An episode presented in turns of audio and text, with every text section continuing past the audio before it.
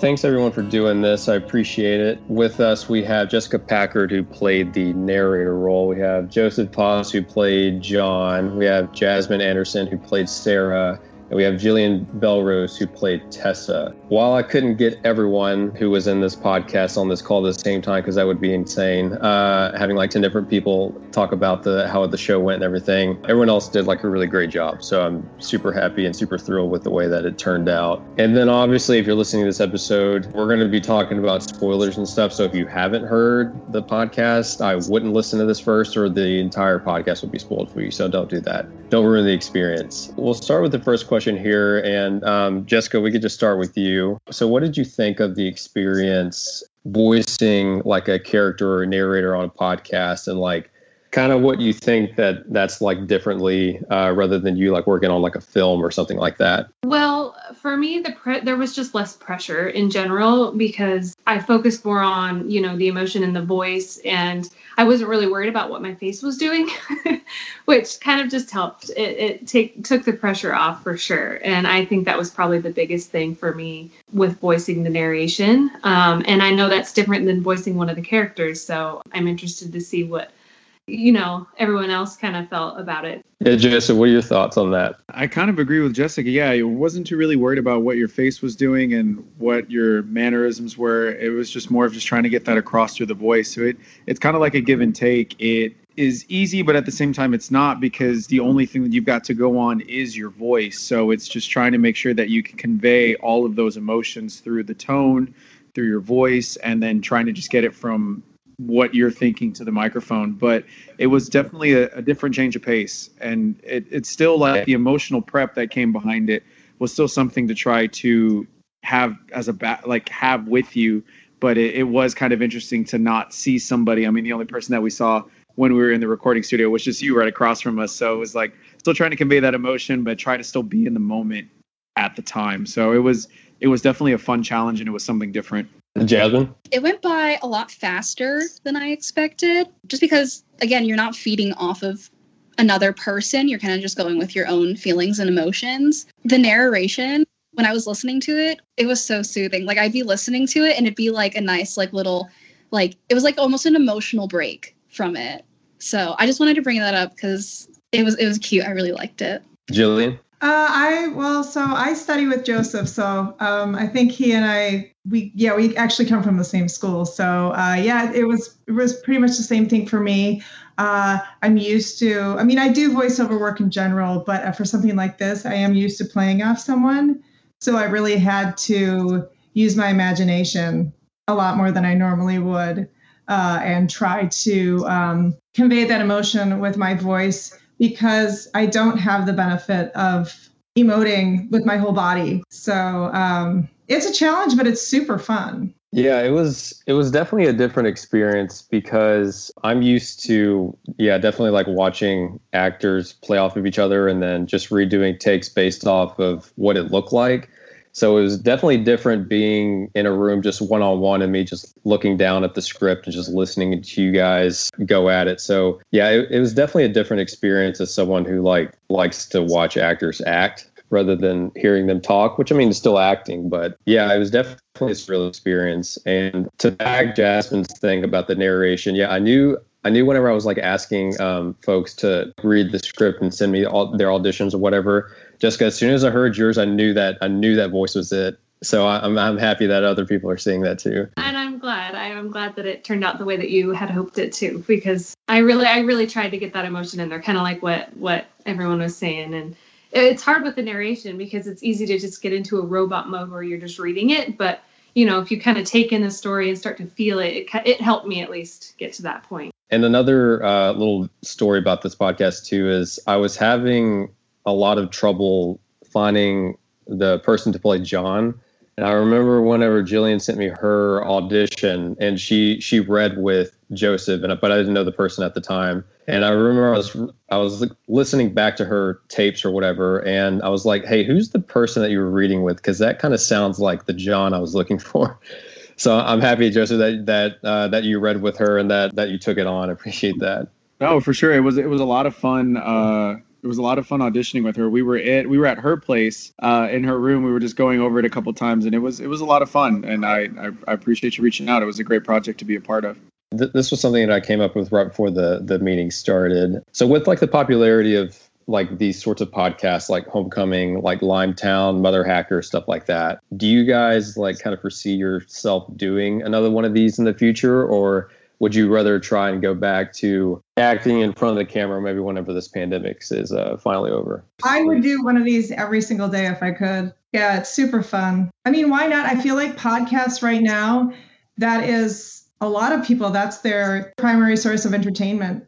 And i feel like it harkens back to like old radio shows um, which i loved and i would listen to as a child I think there's a huge future in that. Yeah, I, I have to agree. I would definitely do more of these. And personally, I think it would be fun to, to venture more into more character roles um, and just try and audition and get more experience with voiceover, uh, you know, acting. I think that would be fun. So that is my next interest, and I think I would like to get into that. I agree with both of them. I'd love to get back on screen, but I'd also love to keep doing. And it's also like a dream of mine to voice a cartoon character. So it's something that I'd love to continue pursuing. I agree with everybody. It's it's just something that it's a different muscle that you get to that you get to exercise and it's something new and it's something that's definitely challenging because again like you if you're used to the screen or even theater you're used to playing off somebody and now it's just like depending on how the style is you're you've got yourself to go off of and whatever else you've got in the room. So it's it's definitely fun and it's something that keeps you on your toes and it's just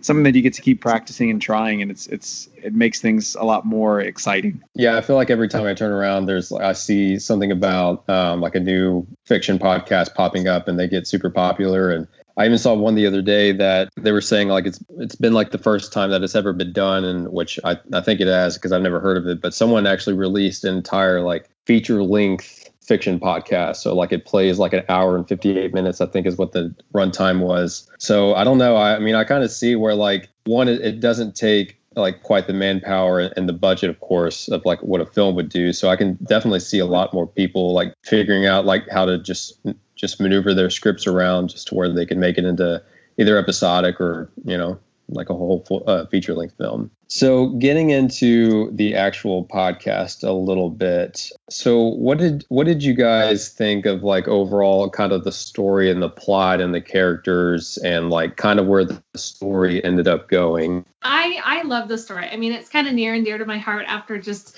you know going over the narration so much and just getting so like so much of the detail into it it's great and i i loved the way that it ended up kind of you know the two broken families you know kind of coming together uh both tessa and sarah Gosh, I think Olivia, but I was like, that's not right. That's not right. Oh, here. Um, unfortunately, that that was like, right. Mind going blank you know those two coming together and they've kind of got this new bond um, i just i think it was great. And uh, do you have a sequel in mind? Because i think there could be a you know plays with uh, their future together. So i don't know. Just an idea.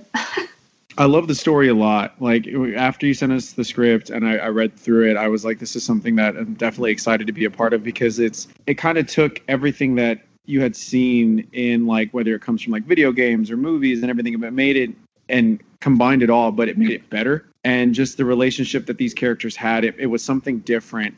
And it couldn't have come out at a better time during this pandemic because it was just like people are looking for something new and they're looking for something to listen to. And, you know, truth be told, I've never actually, on top, just this podcast and then one alone, I've only ever listened to two podcasts ever. I was never really that type of person, but like it opened my eyes to something that not just because I was a part of it, but just because like a different way of telling stories and especially one that had such emotion into it and had such heart behind it. It was it was really fun to tell and it was definitely something that I was really happy to be a part of. I I really liked the story. I thoroughly enjoyed it. It didn't remind me of it didn't necessarily remind me of like any other zombie podcast or anything I listened to. It felt more emotional, if that makes sense. It felt more like you were connecting to the characters, not their surroundings like which is what other zombie shows and whatnot are about. It's about like the background what's going on in the background and not necessarily like the characters themselves. So i really enjoyed that and i really enjoyed the connection between the characters because they had been with each other since the beginning, which I feel is really rare to find in stories like these. Side note, just speaking of the emotion between the characters, I legit cried when I first read the story when Olivia got shot. I just like couldn't believe it because I was not expecting it at all.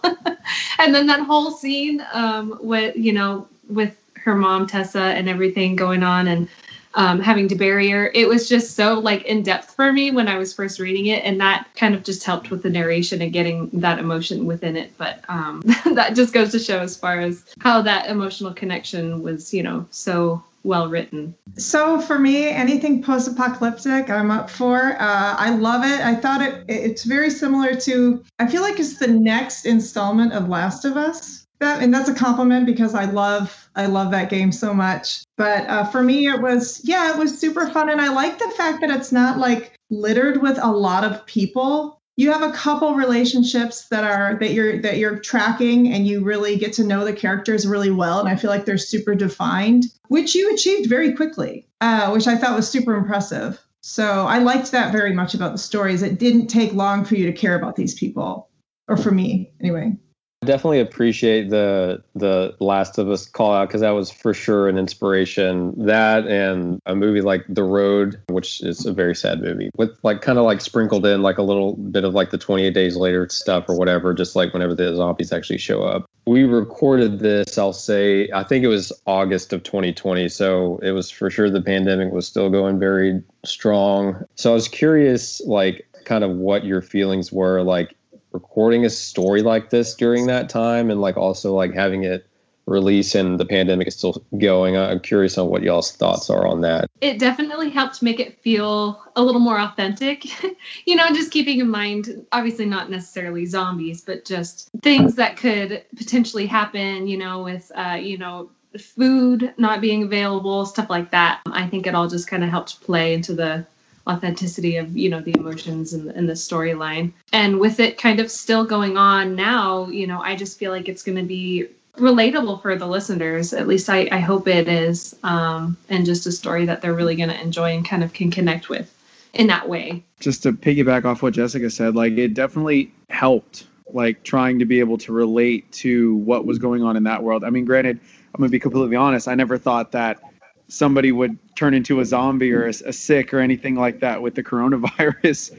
But um, yeah, like waiting in line for food, like the scarcity of it, just trying to figure out if you were going outside. And I remember the first time I went grocery shopping during the pandemic, and it was just like I didn't actually think about it until I got back home. It was like, damn, I do I have the virus now? Like, what's what what's what's happening? And it's just like being able to relate to that is something that definitely kind of helped when getting in prep for this like role because it's just like now it's as opposed to something that now like we had our I call it the snow apocalypse. So like we had the snow apocalypse in February. I've never in my lifetime I've lived in Texas my entire life. Never have had I ever had to wait in line to get into a grocery store. And now I've done that twice in less than a year. So it's definitely something. It makes you realize what you take for granted and like what's going on in the world around you, like during a, a national, like an international pandemic, a worldwide pandemic, and it puts things in perspective for like roles like this, which is something that I didn't realize was a thing until I did this project. It was really surreal for it helped me get into character, but also what also helped me was when when I went into the studio with you it was just us. It was like the first outing I had been to since the pandemic started. I hadn't really gone outside except for grocery shopping. And even then, I tried to make as few stops as possible. So that was like my first time being out. And I was just sitting there with you and just kind of like reading everything off. And it felt really surreal to be in front of another person which i think like helped me personally because i was like oh i haven't been around other people in so long. And i went well neither has sarah or john. They haven't been around like actual functioning human beings in so long. So that was definitely unique. And i think it was also you see a lot of loss in it and I think a lot of people can relate to that because when their family member catches it and then they're in the hospital, and you know, a lot of people have lost their lives. And so I feel like it's something that, like, there's an additional emotional connection that people can make, which would be surviving, but without their loved one. So, unfortunately, when I was when I was reading it. A lot of those parallels didn't really um, hit me at the time. What hit me was so I was when so I'm an introvert, so I was actually like really thriving for a lot of the pandemic because that's how I recharge is to be alone. The isolation was actually really good for me.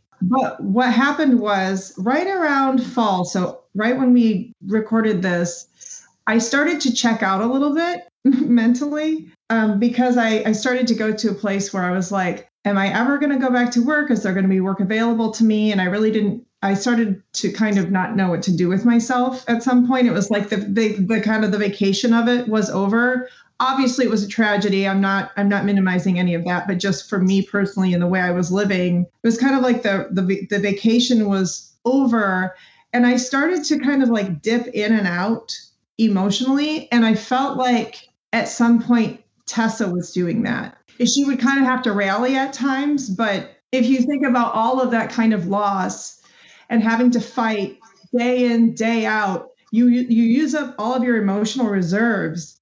And at some point you just start to numb out a little bit. And I felt like there was a little bit of a correlation there. If I could put myself in those shoes, at some point, like anything, you just start to start to check out a little bit. And I felt like after Olivia died, she had a moment where she just was kind of there and then she wasn't, and she was kind of in and out. And I thought that was super appropriate for how I was feeling at that time, which was I was kind of dipping in and out of reality, if that makes sense. I think a lot of people were for sure. And that's that's a really good parallel that you make with that character because I, I think that she does do that a number of times after unfortunately Olivia's shot. I know we see her like there's a moment which would look really good on film if, if it was actually shot like a, uh, for a movie, but I think they're just driving to the next destination after they leave the the grave site, and we have Tessa like just there by herself, like in the back seat, and I have her like kind of move her arm to the seat, like she was just gonna like put it on like Olivia's lap or something like that. She can't do that. So yeah, I, I know that there's a couple of times where she does things like that, but eventually snaps into it whenever I think it's whenever whenever they go to the um, the Philly safe zone and they realize it's just been like destroyed and stuff like that, and she's kind of like gets into high gear whenever she sees John and Sarah running toward the car. Yeah, she snaps back into reality, but for a minute there she kind of numbs out and I was like, "Oh, I I'm there. so that part I recognized very clearly. Joseph brought up a good point too, where I finished like the majority of this thing in 2019, but whenever he talked about the store trip, that like the one of the flashbacks that's in the uh, that's in, in the uh, podcast, I never thought about like we all did that. Like whenever this thing first started, and we didn't like we were so confused like whenever we were like lining up outside stores and like had the mask or didn't have a mask at the time because you could get one and like trying to get groceries quickly and there was like no meats or anything available. I forgot about that.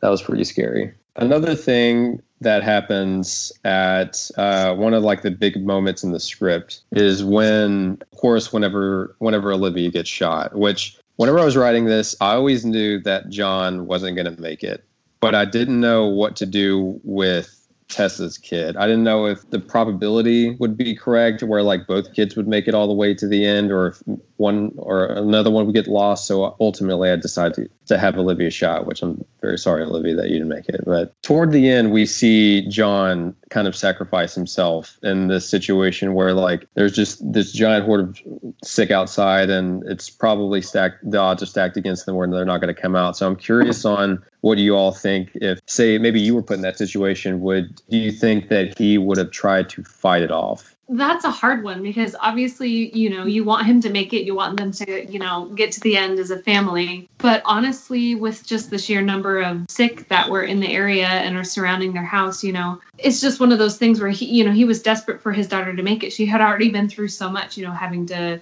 be infected and have her arm cut off, you know, all of that. He really, really wanted her to make it and he loved her obviously. So he did all he could and and I I honestly just don't think there would have been any other option. They they probably would have run out of, of ammo and you know, that would have been it. So that that's my take on it at least.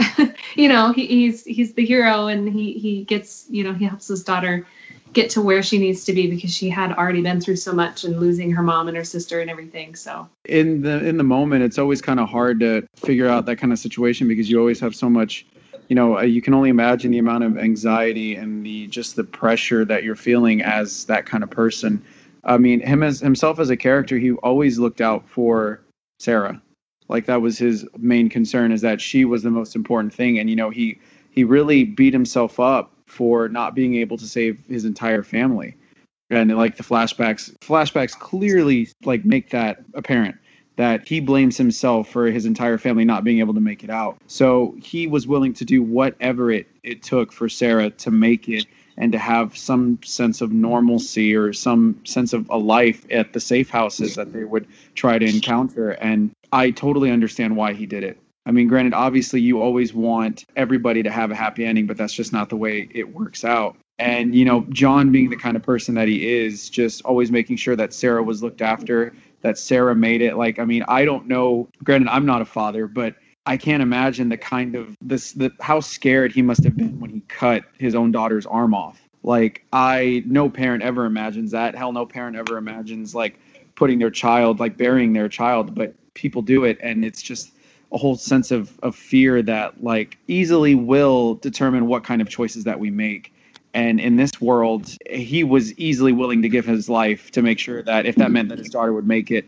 So I wholeheartedly agree that I think that he made the right decision. And I probably would make the same decision if that meant that my daughter could have a life. Like as a parent, you want what's as as a good parent, you always want what's best for your kids, if not more than what you had. And and this horrible world that they're growing up in, it's it's not hard to do, but if that means giving your own life, I, I would completely agree with John just because I put myself in Sarah's shoes so much, I was so upset to see John do that. And I don't think he would have if Tessa wasn't there. I don't think he would have made that decision without Tessa being there and knowing that she would be there to take care of Sarah. I think at that point he would have done everything he could. And just because I like related to Sarah so much, it made me so mad to see John do that, go and do that. He just made the snap decision like parents do because they're they're the adults you know and he made the decision to do that without um, listening to his daughter because he knows she would have protested the entire time. I don't know if he made the right decision. I know he did make a decision which is what he thought was the correct decision. And with um, how many sick were around them, it, it, was probably the right decision. But with how I feel about Sarah and the relationship, and I've lost my father, so I would have been so mad if I had just seen my dad take a grenade and like run out, and I would have been like, you left me alone which is like a line that's in there. It's like you left me alone. So i like i relate to that. And like you never want to lose a parent. It sucks so it's just like I feel like John could have done more, but he did what parents do and he made the right call and a good call that saved him and Tessa and basically gave her a shot at having a mom. So I like that you killed him off. Um, sorry, Joseph. I love you, but no, I just um, I like it when when writers make a choice, like a really strong choice. And I think that if there aren't if there aren't more stakes, it makes it less interesting. And um, I do think that's something a, a parent would do in the moment. I mean, it's you know he knows that there are too many of them, that they're greatly outnumbered. He knows his daughter can make it at this point. He knows she's in good hands. He knows that Tessa will do whatever it takes to protect her. And also, they're tired. I was when I was re-listening to that, I was like, how exhausted at some point you can't keep going. Yeah, I just think that was just like a kind of a combination of a bunch of different things factoring in. And it's like, it's either me or all of us. So I think you made the decision any parent would make. Well, Joseph Jillian's happy that you got killed off. Sorry to tell you that, man. I didn't think that that's what we're going to learn tonight. I mean, I'm going to be completely honest. I this is the first time I've ever been killed off, so it was it was it was interesting. Something um, that I wanted to bring up is there were changes made to like the like the film version of the script that I kept working on after the podcast had been recorded. So I felt like it was only fair to share with you guys what the differences were. There was no different outcome as far as like what was going to happen with the deaths. That wasn't changed at all. But what was primarily changed was at the very beginning, we have of the podcast, we have where it starts in the field and we see the deer shot and then the the scavengers take take Sarah away for a brief moment. What I changed in, in the film version was at the very beginning, rather than going straight into that, I put I put John and Sarah in a different little town or whatever, and I have them sort of looking for food and and and ammo and stuff like that, and not finding anything. And then I have Sarah go up into like the attic area or upstairs or whatever, and look out the window, and that's when she spots the deer. And then she runs downstairs and tells John to to follow her. So like we kind of track the deer for like a page or so. And then we have this little moment where like John's watching her like kind of it's implied where like this is like her first time that she has to do something like this for like a food source. So that was one scene that was added that was important. And then I changed the John death a little bit. I had it where he didn't necessarily make this decision like at the like whenever he sees the zombies and he wakes up and then he's he ultimately has like already made his mind up. I had him kind of like snap a little bit, like just because he's been through so much and all this other stuff. I have it where throughout the script, like you see like the bomb that hit his house, it like kind of affected his hearing. So like he has to rub his ear a lot because it starts ringing a lot and he can't hear that well. So I had that play more of a part in the John death scene where he's like sitting up against the wall trying to sleep, but he can't because his his hearing is bugging him so much and he never hears the zombies outside. It's Sarah and Tessa who hear them and they wake up and they're like what's wrong with you? Why there's so many people outside. Why aren't you waking up? And then he looks out the window and sees it. So this makes him really mad and frustrated that he like couldn't anticipate this or whatever so he gets he gets kind of irritated by this and like starts loading his gun up or whatever and he just says like we're going to give them everything we got sarah and tessa don't really want to do this but they see like he's quite determined and maybe he knows that like they can take these people out without having without seeing like who's all outside. So they start firing and then he watches like Sarah just like kind of holding her own and Tessa doing her own thing and like they're working together reloading like each other's weapons because Sarah's only has one arm, so she can only do like a pistol. John is watching them do this. He forgets like where he is in the moment, and then a, like a couple of sick like walk up to the window or whatever that's not boarded up anymore because he took the boards down, and they swipe at him and they cut him. Ultimately, he's gonna turn. So that's what makes him decide like I just need to get this and run outside and be done with it. I changed the scene a little bit. Ultimately, John still dies, unfortunately, but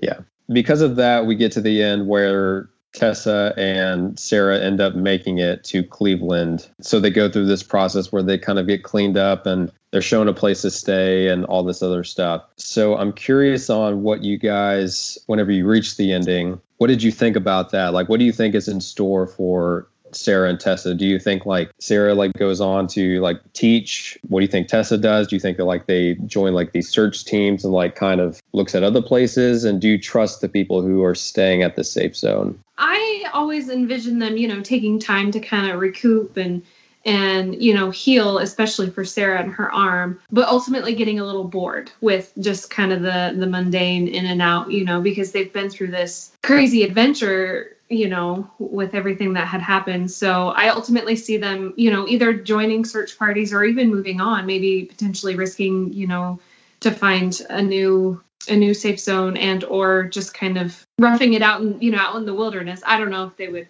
take that chance, but you know, I I just kind of always envisioned them staying there and you know potentially obviously they had to participate you know sarah could teach and whatnot but then eventually get to the point where they just wanted to do something more, you know, seek more adventure, not necessarily to take extra risks, but just to kind of like they they just miss a little bit of that um, of the adventure that they had together. You know, what really brought them together ultimately.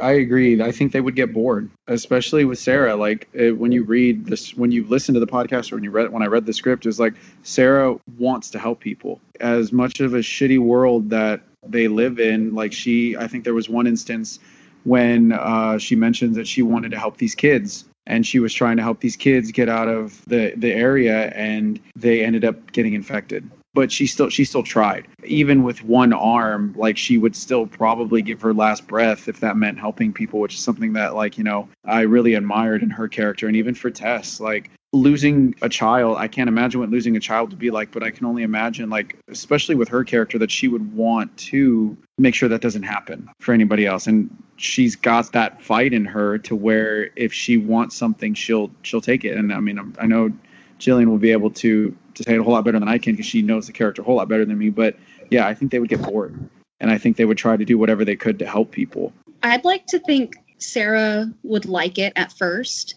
Definitely, she'd like the teaching. You know, she's only she only has one arm, so I don't think she'd want to go out for a while. I think she's like, one, once they get in there, I can definitely feel like they would like emotionally, mentally check out for a while, just because it's like safe for some reason i think of like um, sarah being like no it's safe we're fine and then tessa is like it's a conspiracy like they're we're all gonna they're gonna attack us and they're gonna sacrifice us for more important people and like just like a big conspiracy you know how all the shows turn out it's always a big conspiracy or like there's something weird going on at the base i feel like something like that would happen and Tessa's intuition would just tell her. And since she like they have a bond now and they like they share an apartment and um, uh, Sarah's asking Tessa to do like her makeup like she like she would do with her mom. So I feel like Tessa would just feel so obligated to bring Sarah with her and Sarah just being so trusting of Tessa would just automatically jump on board and they'd get out and make it to safety before anything would happen. But I also love the dramatics, and that's very dramatic. So, Jillian, what do you think? Oh, okay. Um, I actually thought about this quite a bit. So I think at first, yeah, they would have, I think anybody who's been through that kind of trauma, they would need to put their heads down for a while and just recover, not just physically, but psychologically. I mean, you're not going to be okay after that. But I am in agreement with everybody. I think that Tessa is not the type of person to just kind of hang out. I think she would probably assume a leadership position, whether she intends to or not. And I think eventually, if, if I think about what's going on there, and it's just basically this commune of people who who are survivors, they're all traumatized. I think eventually there might be a power struggle, and I think ultimately they might have to move on. I don't know if Tessa knows how to sit still anymore. That's something to consider. She I feel like she would be a mother first and foremost, but at the same time I do think that I don't know how long she could stay cooped up or in a community of people who possibly are trying to kind of like leverage. Yeah. Yeah i think i think i'm in agreement with that. I whenever i typed this question out it's not something that like i thought a lot about until i told y'all it was going to be a question on here. I think that they would get an itch to see what other safe zones are like still out there and if anyone else is there because i know alicia says in in the show that like they sent some teams out to some places and didn't hear too much and all this other kind of stuff, but they have this map in their possession that shows where all these other places are, and I would assume that whoever is in charge of this one safe zone that they're at probably has the same thing. So yeah, I kind of see Tessa and Sarah wanting to do that, not because of like necessarily because it sounds like a super fun thing to do, because it doesn't really sound that fun with all the danger, of course, and the loss that happened, whatever they were doing it the first time. But I don't know. I, I think they like kind of just start thinking about the past a little bit and then want to ultimately go and try and see who's out there. Another thing that made me th- think about it too is whenever I was talking with the guy who did the music for this, he listened to the whole thing and he was telling me that like I have this through line in the script where Sarah has this attach uh, like attachment to dice because like it's kind of like her comfort tool, like a stress ball or whatever. And there's this thing where she we see her roll it a, a, number of times in the script, and it ends up being like a four, then a three, and then a two at the very end, which was supposed to just signify like we started with four people, and now we're with two, and it showed two way earlier in the script. But he was like, but it also represents snake eyes, and I, it's not something I really thought about because like she rolls the snake, she rolls the snake eyes again at the safe zone and thinks about it for a second, but I only was trying to say like we're down to two people now, so I don't know, maybe the snake eyes is a thing where like maybe these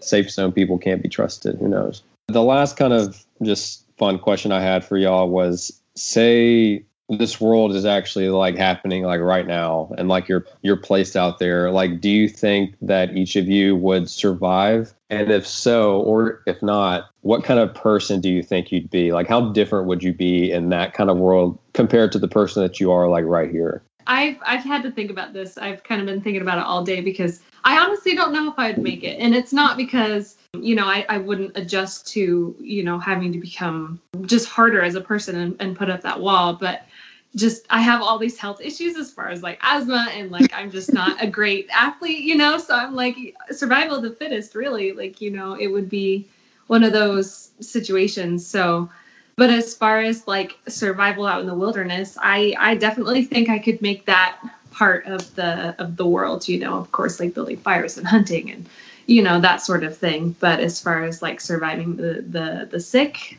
I don't know. Man, you know, uh, I definitely wouldn't trust. I me as a person, I'm I'm usually pretty easy to trust somebody, but I I don't know. I try my hardest not to do that. But you know, I, I thought about it at two different aspects. Thought about it in a serious aspect and then like you know like a, a silly aspect. Like seriousness would be like wouldn't trust anybody, would keep to myself, would like keep a very close knit of people that you know you could trust, and then go from there. Because I mean, you think you know somebody, and then that kind of situation just turns everybody into something that you they're not or something somebody that you didn't know. But that was the serious aspect. But the silly one was like you know knowing my luck i'd probably get turned into a sick. Like i'd be sleeping out in the woods somewhere and i wouldn't hear something coming and i'd get like eaten while i'm in a sleeping bag or something like that that's always one of the things that i always thought about it was like especially with sarah tess olivia they were just like camping out in the woods and i was like wait are you guys not like is anyone going to take a shift? Like, are you all going to fall asleep at the same time? Is like, what, what's like, I, I would definitely, knowing my luck, would get turned while I was sleeping. And yeah, that was the silly aspect that I thought about it. I keep going back and forth. I keep thinking, oh, I think maybe I'd last a couple of years um, and then I'd be fine. And then another part of me is like, oh, I'm a different breed. Of course I would make it. Like, just my very egotistical side of myself is just like, yeah, I, no problem. I can do this. Like, no problem. But um, I have a very soft spot for people. So I feel like I'd probably die by getting like um, manipulated by people by by being too helpful, too trusting. Just because like you do in that like type of situation, to bring up something that was earlier said, survival of the fittest. You know, um, I actually watched Bird Box recently, and I think there are like there's only two types of people. I watched it for the first time like two days ago. Um, but anyway, I, that was so random. But he was like, there's only two type of two types of people that make it, and it's like assholes and like crazy people or something like that. I can't remember, but I just thought that was so true. Like just like the front you have to put up. You can't be nice to anybody. You can't be nice to anyone. And I'm just like too nice of a person. I think like I would see like someone like in the road like screaming for help, and I'd be like, I'm gonna go help them, and they'd be like, Ah, it's a trap. And I'd be like, Oh, you got me. Like that's it. I'm done. I mean, you know, I would like to think that I would crush it, of course. Um, and I think that if I, if, if maybe I would, yeah, why not? But at the same time, we all think that. And then, you know, when we're faced with challenges, we react very differently than how we think we would. But I, I do think that I'm a strong enough, stubborn enough, um, resourceful enough person to where if I had the right people with me, I could definitely make it. But out there on my own, I don't think so. So like I've shot I've shot a gun like I think one time in my life. Never hunted. I've never camped.